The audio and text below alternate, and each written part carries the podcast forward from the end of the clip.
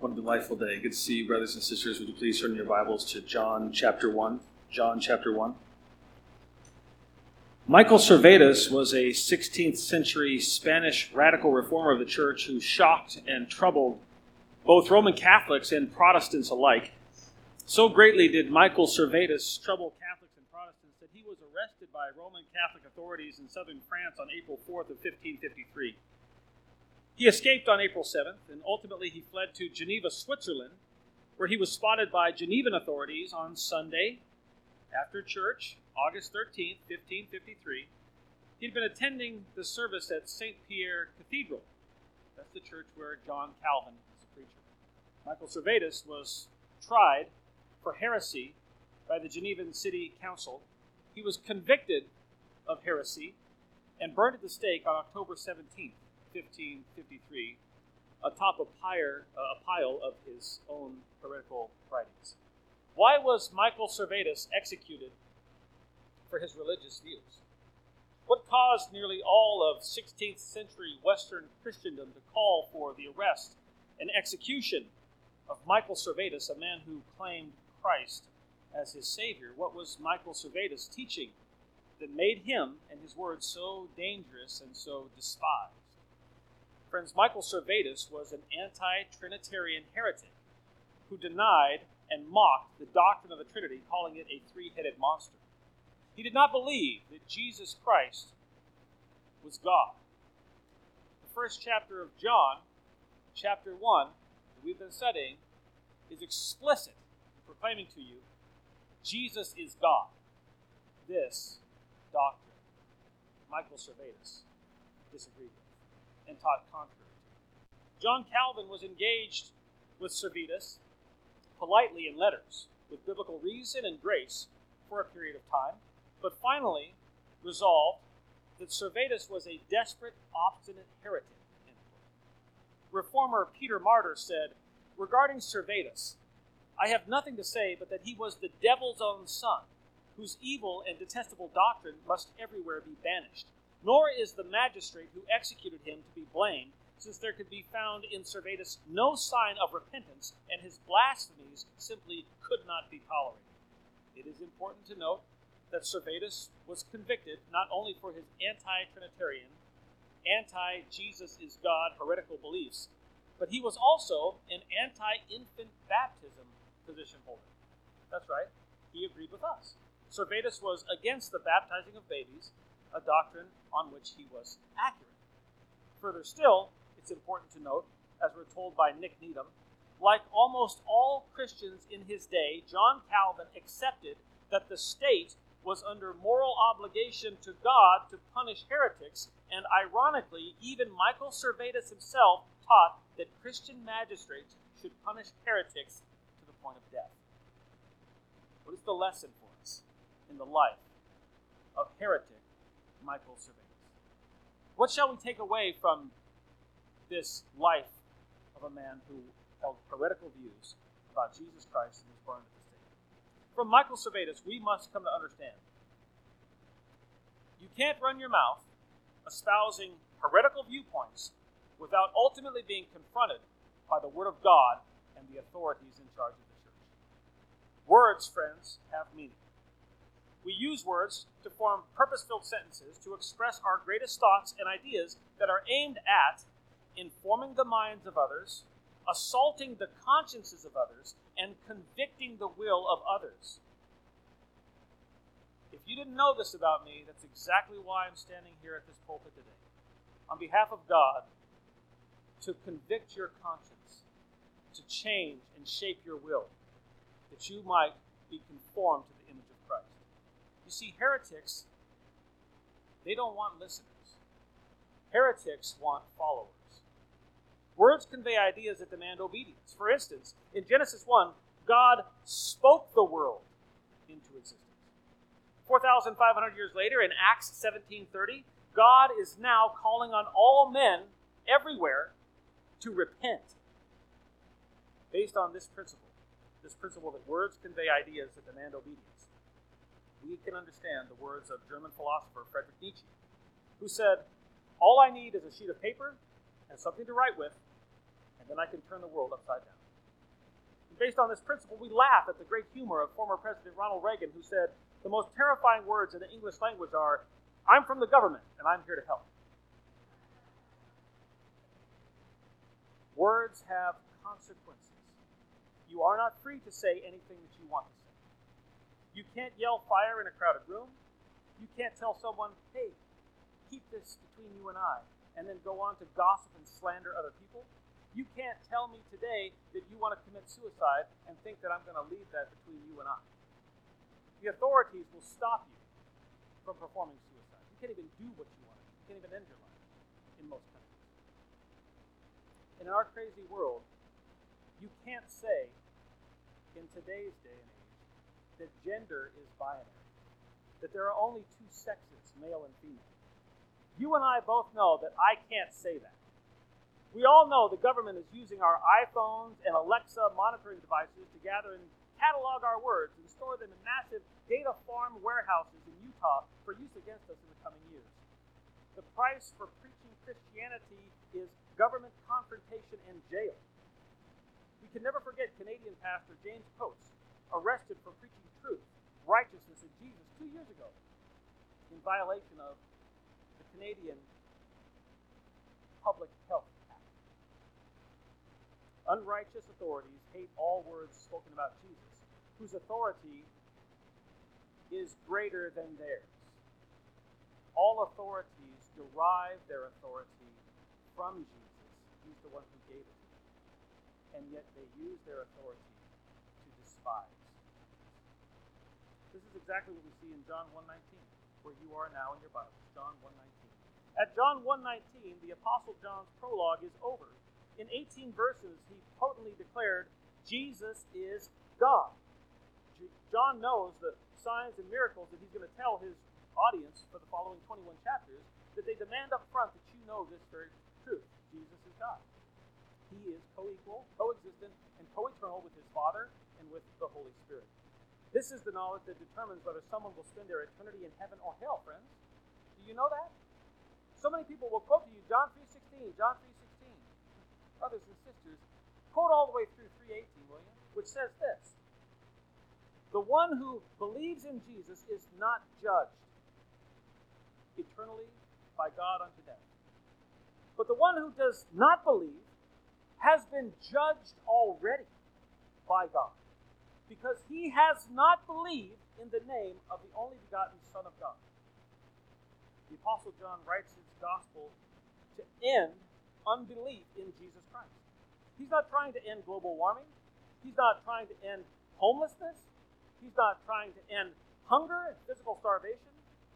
John is concerned with spiritual starvation of all mankind who are born rebels to God and actively choose not to believe in Jesus. John uses his words to help his readers believe. Says in John 20:31, therefore many other signs Jesus also did in the presence of his disciples, which are not written in this book. But these have been written, so that you may believe that Jesus is the Christ, the Son of God, and that believing you may have now life in his name. John the Apostle's desire was the same as John the Baptist, whose witnessing, confessions, and testimony of Jesus become the focus of John's gospel here at verse 19 and for several verses that follow. It's at John 1:19 where John records the hostile confrontation that the Baptists had with the Jews who were sent from Jerusalem. Confrontation with the Baptists was required because of the words that the man was using. Words like repentance, baptism, the forgiveness of sins, and a soon-coming Messiah. If this confrontation took place in Texas, somebody would be obligated to say, them's fighting words. And at this point, the Jews are interested in asking questions. They're interested in John's ideas, his words, his call to obedience. And brothers and sisters, we must be interested in the questions of the Jews and the Baptist answers, his words, his ideas, his call to obedience. Let's read the questions and the answers of this fighting word conversation and confrontation together now, where you are in John 1:19, as the Apostle John records for us. And this is the witness of John the Baptist, when the Jews sent to him priests and Levites from Jerusalem to ask him, "Who are you?" And he confessed and did not deny, but he confessed, "I am not the Christ."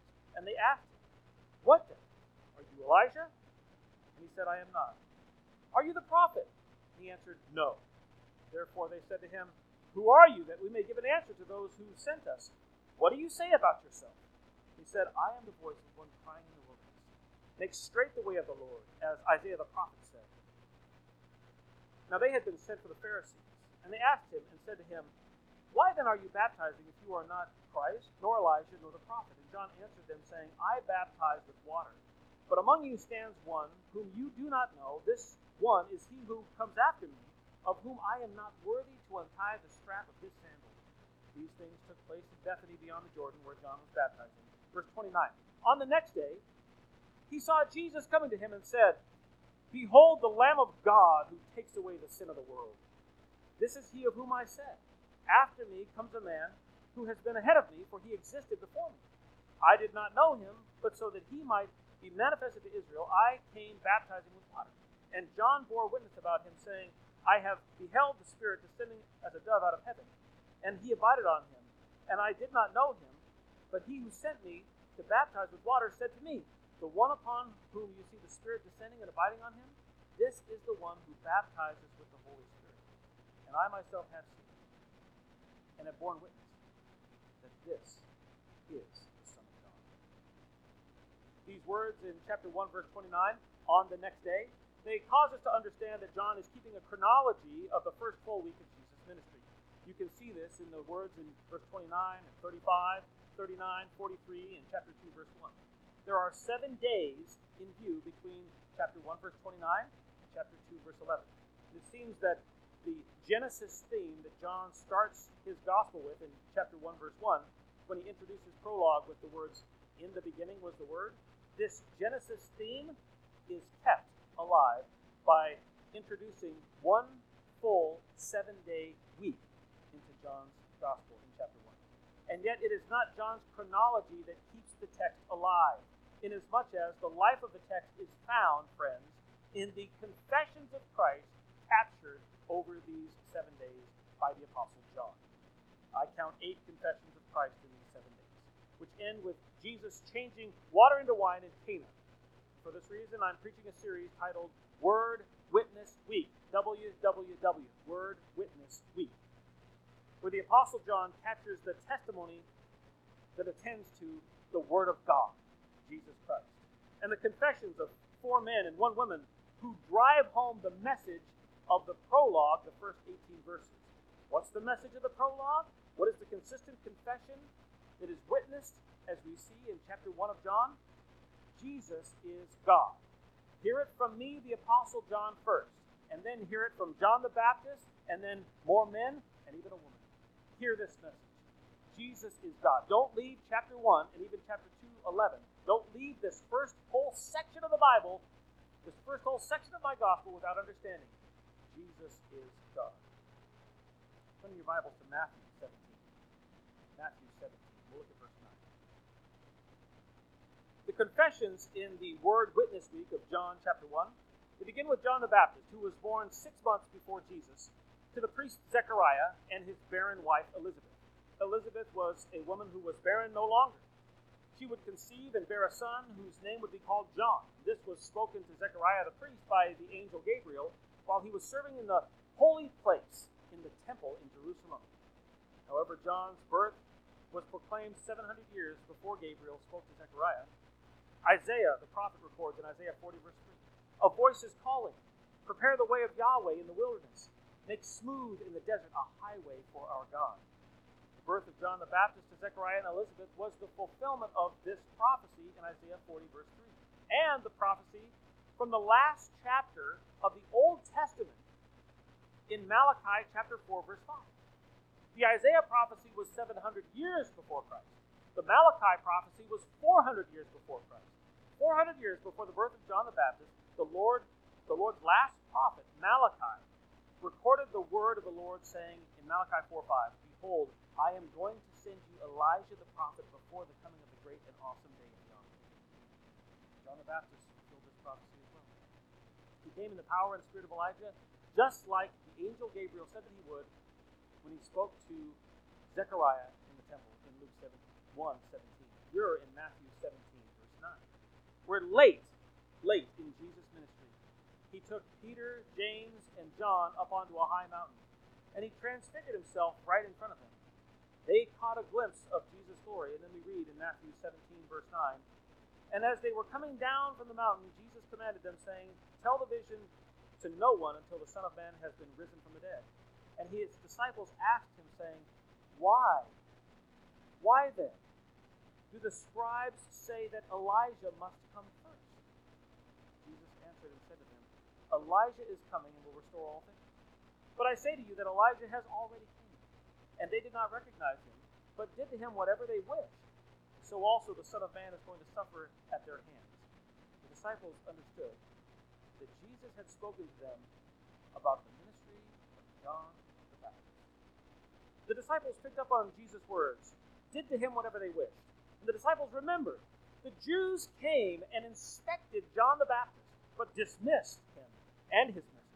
And the Roman authorities, they arrested him, and they ultimately beheaded John the Baptist.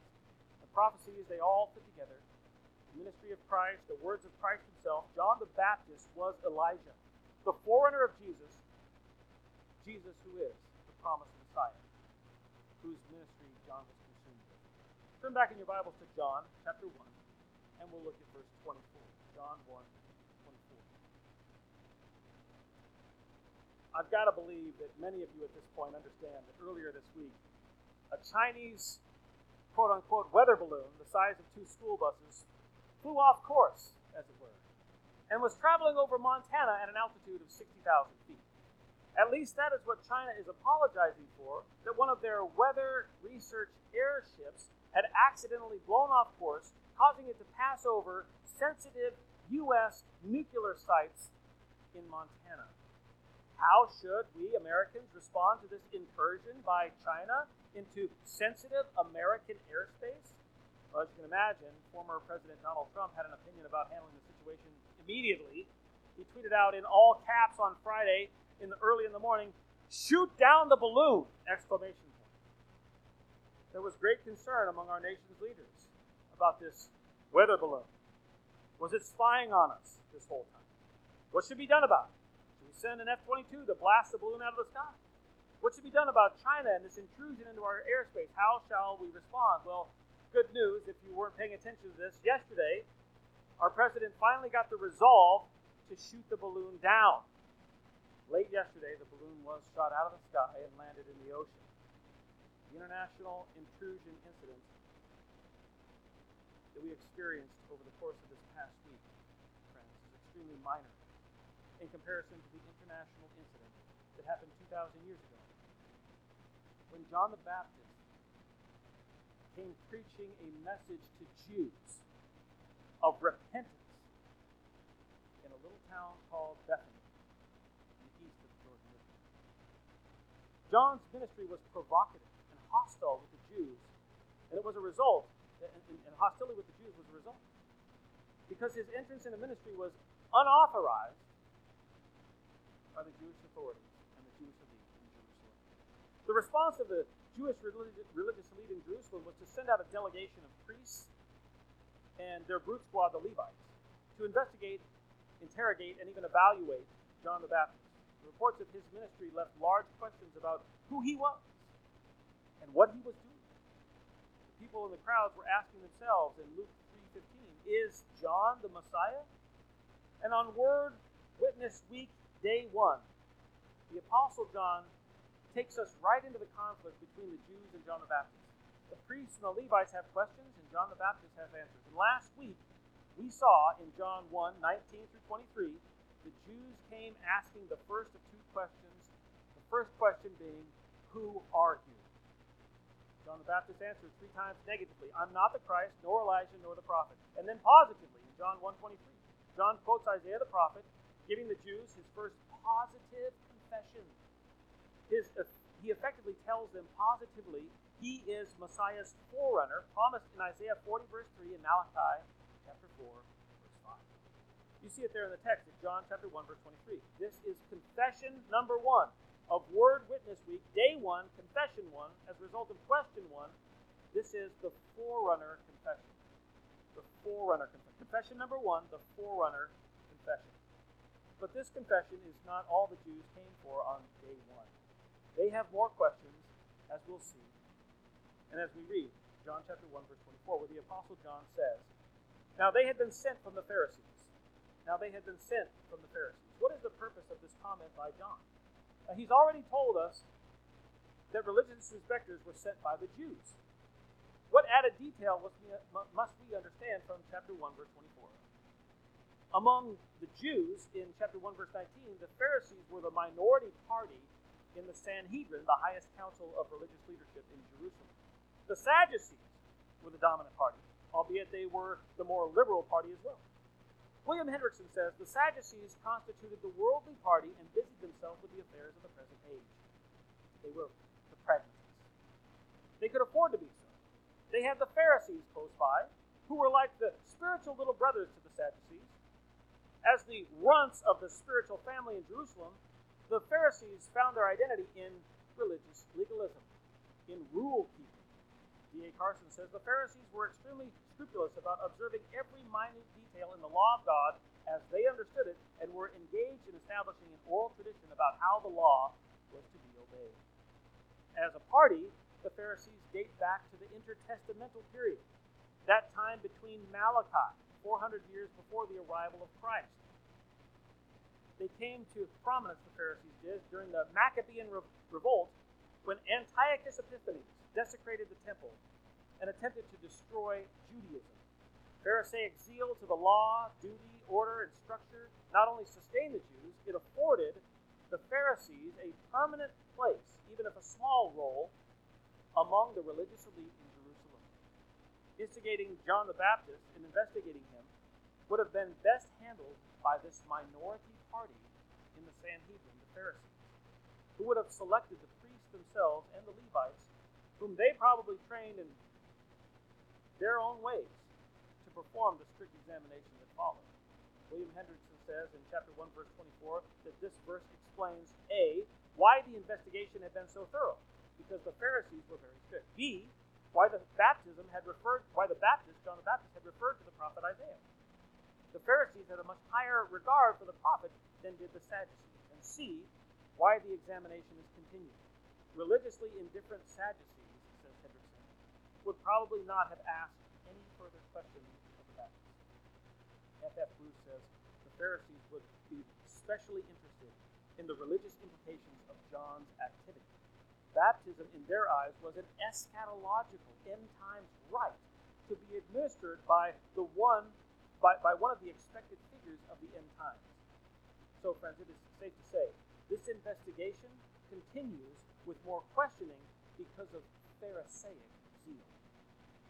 Law-keeping, legalistic zeal.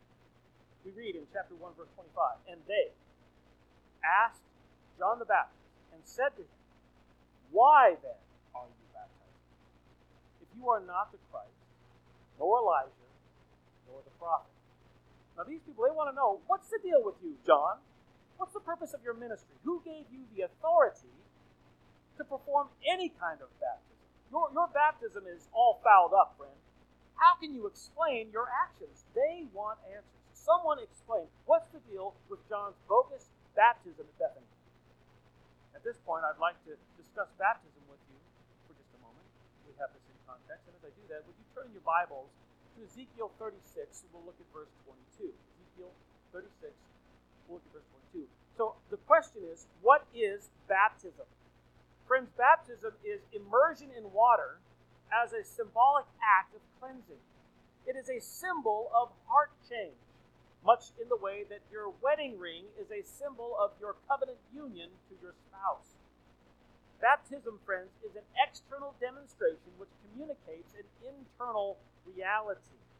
Baptism is a practice, an exercise, an action that allows people to see visually a representation of the unseen work of God that has already previously happened in a human heart.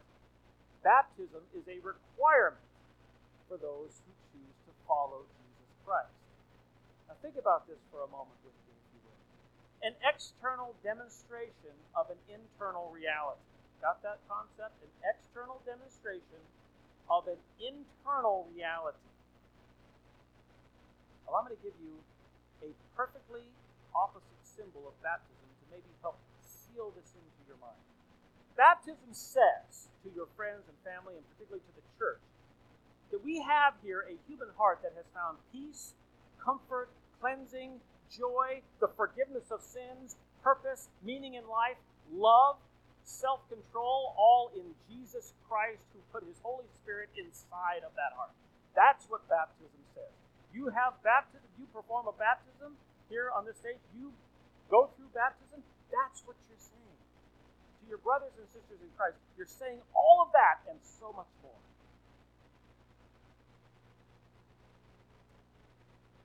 What is said when you come across a young person who is cutting themselves? Cutting is exactly what it sounds like. Taking a knife, cutting yourself open, drawing blood, and doing it on purpose. This is self-mutilation that comes with a rush of adrenaline, just like a drug. Right now, there are anxious, angry, bitter, saddened, broken, hurting, grief-stricken, sorrow-filled young men and women all across Spokane, many of whom are likely engaged in cutting in some fashion. People say, why would anyone cut themselves on purpose? That's outrageous. Friends, cutting is an external demonstration of an internal reality. You understand? It's an external demonstration of an internal reality. The pain of cutting is a small, small visual symbol of the great, great hurt and anger inside of that human heart. If you're cutting yourself, or if you know of anyone who's cutting themselves, I would ask that you please come and talk to me. I have the answers that can help you out of that challenge in life. Cutting will not bring ultimate relief to the spiritual sorrows of your soul, but a conversation about Jesus Christ will. Look at the result of the ministry of John the Baptist. He had conversations with people who were hurting about Jesus, the coming Messiah, about sin, repentance, and forgiveness, which resulted in hundreds of people being baptized in water as a symbol of internal heart change and a desire for spiritual washing and cleansing. And so if you struggle in any particular capacity today, and this goes with any sin that happens to be an external demonstration of your own personal, internal, sinful, pain-filled reality, will you please come see me? Regarding the practice of baptism, the Jews only understood baptism for Gentiles who converted to Judaism. This is the only way that they understood baptism. It is the case that converts to Judaism practiced what is called proselyte baptism. Leon Morris says of proselyte baptism, when such a conversion took place, Gentile to Jew, the males of the family were circumcised, and all of both sexes were baptized. This was seen as the ceremonial removal of all of the pollutions contracted in the Gentile world. What's interesting to note about proselyte baptism is this. Proselyte baptism was self-administered. Not the circumcision part, but the baptism part was self-administered. You washed yourself. Converts to Judaism washed themselves in water symbolically. They washed themselves. John the Baptist. Not only was he personally baptizing people in water, moreover, John was calling for the baptism of Jews, which raised four significant baptism issues with the Pharisees. See, the Pharisees, they don't understand the practice of John's baptism, the forgiveness of John's baptism, the authority of John's baptism, or the eschatological concerns that are bound up in John's baptism. Questions for the Pharisees. At the thought of John the Baptist's baptism, questions start flying all over. Who gave you the authority to do any kind of baptism? Why are you actually putting your hands on people and baptizing them? Why the Jews? And why are you doing this now? Jews thought of themselves as fully clean already. It was the Gentiles who were the dirty ones in God's sight. John's baptism was an admission by Jews of being unclean and needing spiritual forgiveness from God. Notice also, John's baptism was not something that you practiced on your own. It was something administered to you. There was an intermediary who aided you in your cleansing, restoration, and nearness to God through forgiveness, forgiveness that came by way of obedience to God.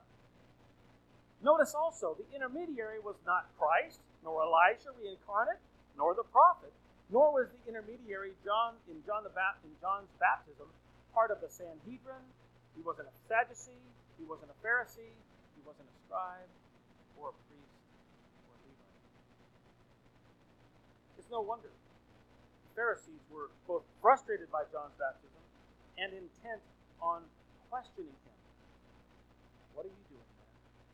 Leon Morris says, the novelty in John's case and the sting in his practice was that he applied to Jews the ceremony that was held to be appropriate in the case of Gentiles coming newly into the faith of Judaism. To put Jews in the same class for cleansing as Gentiles was horrifying, says Leon Morris. Should the cleansing of Jewish hearts have been horrifying? Not for those who've read Ezekiel 36:22. Where you are in your Bibles now. You see, in Ezekiel 36, Yahweh expresses his great anger and disgust with the nation of Israel who are rebels, who have defiled the temple and defamed the great name of the Lord God, the name Yahweh. Yahweh will not allow for Israel to continually defame his holy name. He will not allow for this. His glory matters too much to him to allow for Israel to continually defame his name. And so he will act. He must act to defend his own name. He will act. And so we read the baptism and the cleansing words of Yahweh through the prophet Ezekiel in Ezekiel 36:22.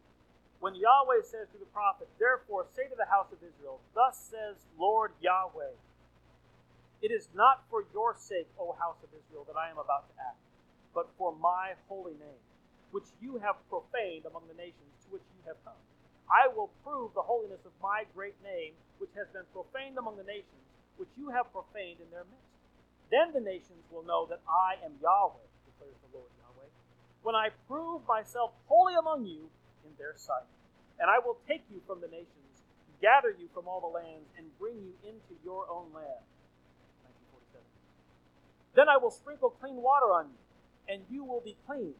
And I will cleanse you from all of your uncleanness and from all of your idols. And moreover, I will give you a new heart and put a new spirit within you. And I will remove the heart of stone from your flesh and give you a heart of flesh. And I will put my spirit within you and cause you to walk in my statutes. And you will be careful to do my judgments.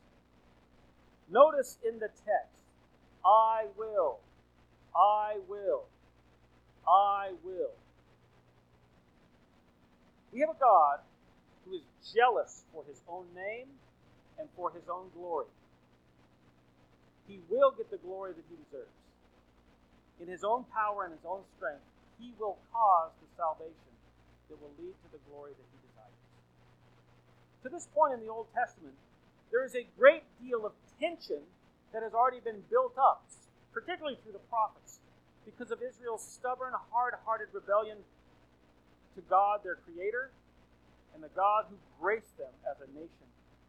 The Lord said to Israel through Isaiah, in Isaiah 1:16, wash yourselves, purify yourselves, remove the evil deeds from before my eyes, cease to do evil, learn to do good, seek justice, reprove the ruthless, execute justice on the orphan, plead for the widow. And then, in Jeremiah 2:22, the Lord reproves Israel again, saying to them, although you wash yourself with lye and use much soap, the stain of your iniquity is ever before me, declares Lord God. I would hope that in those two verses that you would feel the tension of the Old Testament. Wash yourselves, and although you wash yourselves, you will never remove the stain of your iniquity. That's tension. Israel must wash themselves, be purified themselves, and yet no amount of washing with soap will remove the stain of their sin. This is the great and terrible tension of the Old Testament. And what do we find Ezekiel 36, 25 and 26. The relief of the greatest tension of the Old Testament is right there in the text. When Yahweh himself will wash and cleanse his own people, giving them new hearts and a new spirit, even placing his own spirit inside of them and causing them to walk in his statutes and keep his commandments. If you turn back in your Bibles to John 1:26, the Old Testament case for Israel needing to be washed and cleansed from the stain of their sins is clearly made in Ezekiel 36:25-27. But this text is by no means alone in his claim that Yahweh must cleanse his sick, sin-filled people. Isaiah 4:4 speaks of a time when the Lord has washed away the filth of the daughters of Zion and rinsed away the bloodshed of Jerusalem from her midst.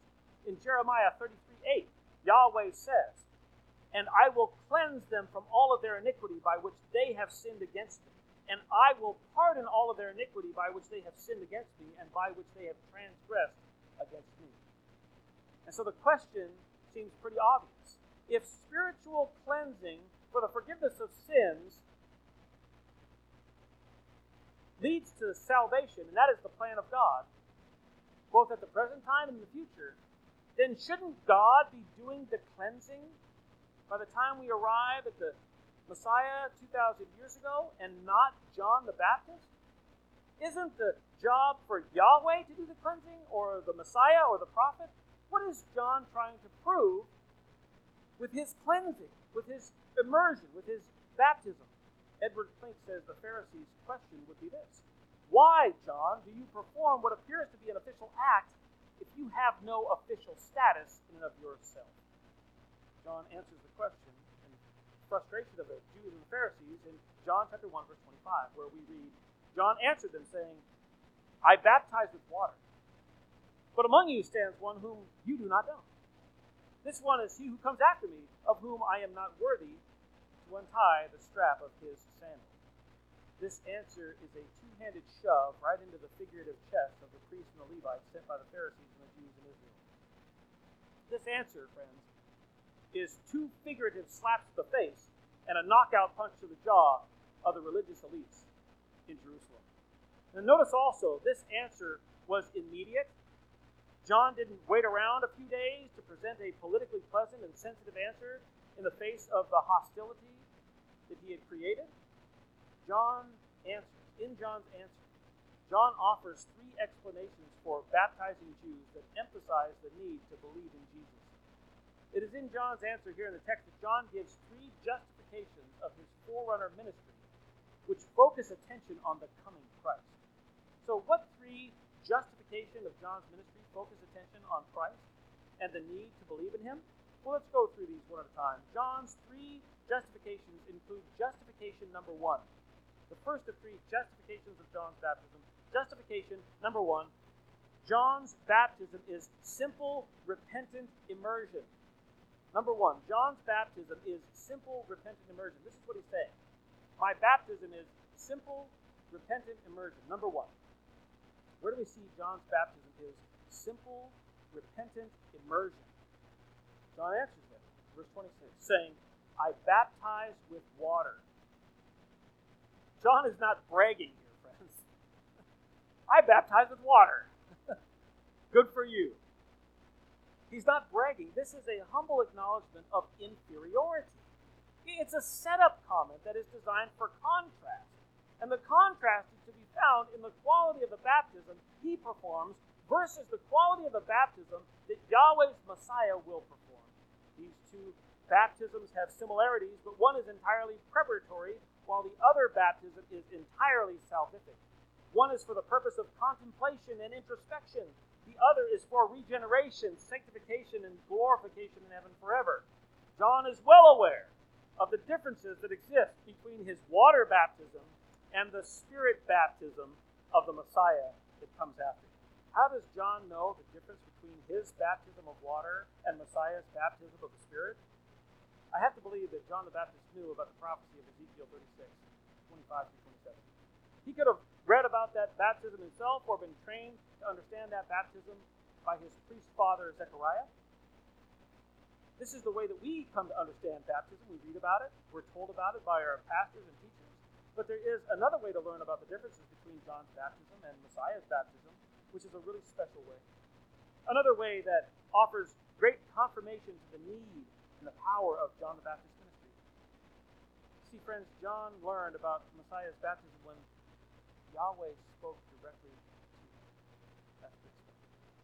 God told John the Baptist that his baptism was simply preparatory. We read this in John chapter 1, verse 33. John the Baptist says, "And I did not know Messiah, but God who sent me to baptize with water said to me, 'The one upon whom you see the Spirit descending and abiding on him, this is the one who baptizes with the Holy Spirit.'" Your baptism is water. That guy's baptism is with the Holy Spirit. John learned about his and Messiah's baptism directly through revelation given to him by God. This is further proof that John the Baptist was the last Old Testament prophet, the last Old Covenant prophet of Yahweh. John's prophetic ministry focused on paving a spiritual highway for the Lord. His work was necessary. But friends, it was exclusively preparatory, and as such, John's baptism was inferior to the baptism of Messiah. And his two-handed shove to the Pharisees was to make sure that they understood, "Look, man, I'm just baptizing people with water. There's nothing salvific going on here. On this stage, we do it in a feed trough. It's just water. It's not salvific." John learned about his and his Messiah's baptism through direct revelation from God. This is special. John MacArthur says, instead of defending his baptizing ministry, he merely acknowledges in this comment his limitations. John's baptism made hearts ready for the arrival of Messiah through introspection, contemplation, humility, and repentance. He was the voice crying out, "Repent, for the kingdom of heaven is at hand," in Matthew chapter 3, verse 2. And again adding in Matthew 3:8, "Therefore, bear fruit in keeping with the repentance that you've done." John's was a simple repentance ministry with a simple repentant immersion. And a great many of the Jews in Jerusalem were listening to John's ministry and message, and they came to a place of genuine, broken-hearted repentance over their sins. That is awesome. This was a repentance that could not find the Jews that found this repentance. This was a repentance that met the need of their heart. They could not find the relief that they were looking for in the animal sacrifices and all the offerings that they were continually making to the temple. They had been stuck. And John was a spiritual shepherd. He was assaulting the hearts of these wayward sheep in order for the Savior's grace to be found by them, to bring them back to the fold. And John's spiritual shepherding was done simply with a baptism of water. How hurtful to Pharisaic zeal and pride was John's simple yet effective water baptism ministry.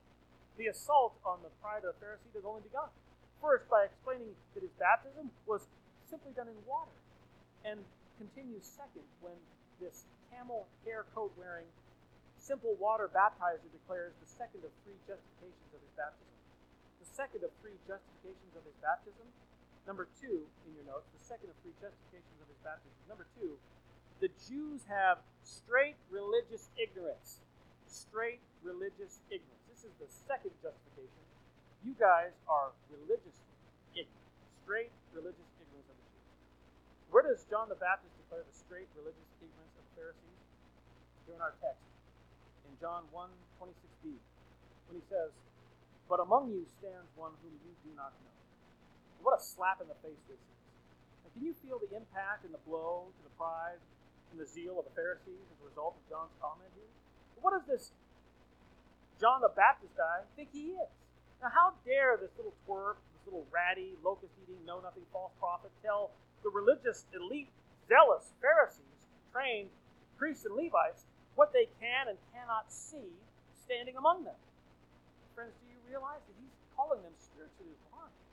Now, that's a hurtful thing to these Pharisees. In Matthew chapter 3, verse 7, he calls out to this same group of people saying, "You brood of vipers, who warned you to flee from the wrath of God?" Pharisaical pride and zeal are taking a beating in John's comment. They've been told by a man they consider to be a false prophet that Messiah is actually on the ground, walking around among them. The eagle has landed. He's here. And yet the watchers in the tower, they can't see him for nothing. Kind of like the balloon that entered our airspace. Initial reports of the Chinese balloon came from observation made by regular citizens. What a black eye to our government officials who are in charge of national security. And here in the text, what a black eye to these priests and Levite Pharisees. John had baptized Jesus 40 days before. At John chapter 1, verse 29, we read, on the next day, and that's probably the day that the Pharisees are leaving and headed home to report their findings of John the Baptist, what he's been declaring in Bethany beyond the Jordan. But we read in chapter 1, verse 29, probably on the day that they're leaving, we read, behold the Lamb of God who takes away the sins of the world. These guys missed it again. William Hendrickson says, the Pharisees do not know Messiah and seem not even to be concerned about him. In their eagerness to expose false messiahs, they are ignoring the true Messiah. The enormous ignorance in the religious elite Jews and Pharisees is exposed by John the Baptist, who not only reveals, friends, that the eagle has landed, that Messiah has come, but shares further the incredible authority, honor, value, and worth he personally placed on Messiah. We come to the third of three justifications of John's baptism ministry. The third of three justifications of John's baptism ministry is number 3 in your notes. The Son of Righteousness is imminent. The Son of Righteousness is imminent. This will be the third of three justifications in John the Baptist's ministry, in his baptism. The Son of Righteousness is imminent. Where does John the Baptist speak of Messiah's worth and imminence, his imminent arrival? When John the Baptist says in chapter 1, verse 27, this one is he who comes after me, of whom I am not worthy to untie the strap of his sandals. What's the most humble thing that you've ever said? What's the most humble thing that you've ever said? That's a difficult question to answer. It's a great question for the youth group kids to pick up and discuss some night when you're hanging out together. What's the most humble thing that you've ever said? Be careful how you answer that. I'll bet you have a really difficult time answering this question unless you do what John does here. What does John do here? Turn your Bibles to John 3:27. What John does here that creates this incredible, humble comment. What John does here is that John exalts Jesus Christ as high above himself as any human analogy will allow John the Baptist to do. John chooses to lower himself while at the same time elevating and exalting Messiah at his own personal expense. This is humility. John MacArthur says, in a stunning expression of humility, the Baptist reaffirms the truth that Jesus had a higher rank than he did, even as we have read in chapter 1, verse 15. Untying the thong of his master's sandal was the task of the lowliest slave. Now, this would have been an analogy, friends, that the priests and the Levites, that they would have known themselves very well. R.C. Sproul says, the one thing that differentiated a disciple in a rabbinical school from an actual bond slave, the one difference, the one thing, was that the disciple was never required to take care of the shoes or the sandals of his teacher. A slave could be reduced to that humiliating task, but not a disciple. These priests and Levites would never have had reason to touch another man's sandals. John figuratively, and with all humility, punches these Jews right in the face with this most humble comment. Punched him right in the face with this humble comment. I am not worthy, friend. I am not worthy to untie the strap of this man. That is genuine. The source of this comment is understood very clearly in the humble life principles that John the Baptist states in John 3:27, where you are now. The Apostle John records in John 3:27, John the Baptist answered and said, a man can receive nothing unless it has been given him from heaven. Friends, this is humble life principle number 1. I'll read the text to you again. A man can receive nothing unless it has been given him from heaven. Receiving, friends, is conditioned by giving, which all comes out of heaven. I'd like to have everyone say this together. This is humble life principle number one. The text says, a man can receive nothing unless it has been given him from heaven. John goes on to say, in John 3:28, you yourselves are my witnesses that I said, I am not the Christ, but I have been sent ahead of him. He who has the bride is the bridegroom. But the friend of the bridegroom who stands and hears him rejoices greatly because of the bridegroom's voice. So this joy of mine has been made full because Jesus is the bridegroom. And that's what I'm so excited about. Verse 30. He must increase, but I must decrease. And here, after a wedding illustration that points to the fact that life on earth is all about Jesus the bridegroom, John offers humble life principle number two, he must increase, but I must decrease. Again, I ask that you say with me, humble life principle number two, verse 30, he must increase, but I must decrease. Turn back in your Bibles to John 1:27. Regarding John 1:27, Edward Klink says, Jesus is incomparably greater than John, and John, as a good witness, makes it known. The Baptist argument reversed the social norm in order to magnify the greatness of Christ. Friends, the most humble comments that you will ever make will, out of necessity, be tied to the magnification of the greatness of Jesus Christ at your expense. In the face of great hostility, John the Baptist answers the Jews with great humility and accuracy as he declares the authority, honor, value, and worth of the soon-arriving Messiah. The Son of Righteousness is imminent. This is John's third justification of his baptism. He is boldly, unashamedly declaring the arrival of the Son of Righteousness, and his arrival is at the doors. The ministry of the Baptist was great because he continually lived out his two humble life principles, explaining the entirety of his existence in relationship to Jesus. Humble life principle number one, a man can receive nothing, unless it has been given him from heaven. Humble life principle number two, he must increase, but I must decrease. John answered the questions of the Pharisees and rightly justified his water baptism ministry. The Jews have been told, John's baptism is simple. You are ignorant. Messiah is here. His ministry starts tomorrow. Repent. This is day one of word witnessing. Question two. Confession two.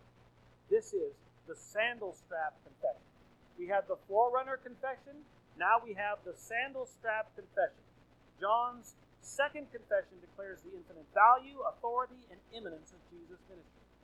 John closes day one by saying in John 1:28, these things took place in Bethany beyond the Jordan, where John was baptized. This is not the Bethany of Martha, Mary, and their brother Lazarus, which was right outside Jerusalem. This is Bethany on the westernmost edge of the plains of Moab, near the place from which General Joshua launched his physical conquest over the people in Israel. And as you see in chapter 1, verse 29, on the next day, Jesus returns from 40 days in the wilderness in Bethany. He returns to Bethany from 40 days in the wilderness fighting off Satan. And from this place, Bethany, on the eastern side of the Jordan, Jesus will start his spiritual conquest over the people in Israel from the east side of the Jordan River. Isn't that something? Isn't that something?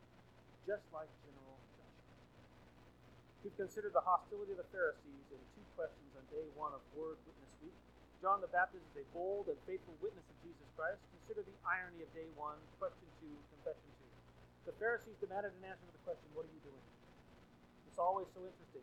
The ones who are asking the question are the ones often in the greatest need to answer their own question. What are you doing, you Pharisees? How do you not know the Messiah is here? Why are you unwilling to be baptized in John's water baptism? Why won't you repent for your proud, wicked legalism that caused you to miss sight of Jesus? As you consider the sandal strap confession of John, allow me to ask you, what are you doing with your life? What is the purpose and meaning of your life? Explain yourself. How do you explain your actions? Yesterday, this last week, last year. By what principles do you live your life? Are you guided by John's humble life principles, number one? And principle number two, he must increase, but I must decrease. If not, why not? Well, I might know why. I might know why your life's not guided by these humble life principles. Perhaps, friend, even today, perhaps you're engaged in your own form of idolatry. Perhaps you don't worship King Jesus because you are continually found worshiping yourself. Well, that always comes with great pain, hurt, sorrow, grief, anxiety, fear, worry, doubt, shame, guilt. Chances are you've engaged in a destructive behavior that is an external demonstration of an internal reality. The internal reality being that you, friend, are a spiritual disaster. Broken, hurting, stuck in your wicked cycles of sin for which you won't repent. Friend, if this is you, I ask you, I'm calling you to repent. I ask, is this you?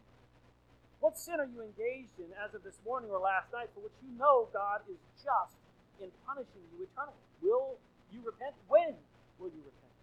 When will you see that your internal spiritual reality will change for the absolute best when you repent and find Jesus' love and forgiveness more valuable than your wicked, evil, secret sins? Is Jesus worthy of your worship and your full obedience? Or will you continually obey the lust of your flesh and remain a slave of your own private sins? And what are you doing with your life? Will you continue to justify your rebellion to Jesus, or today, will you believe, trust, and obey in the Messiah, the one that John the Baptist did? Pray with me. Our Father in heaven, thank you for this day. Thank you for this time with brothers and sisters.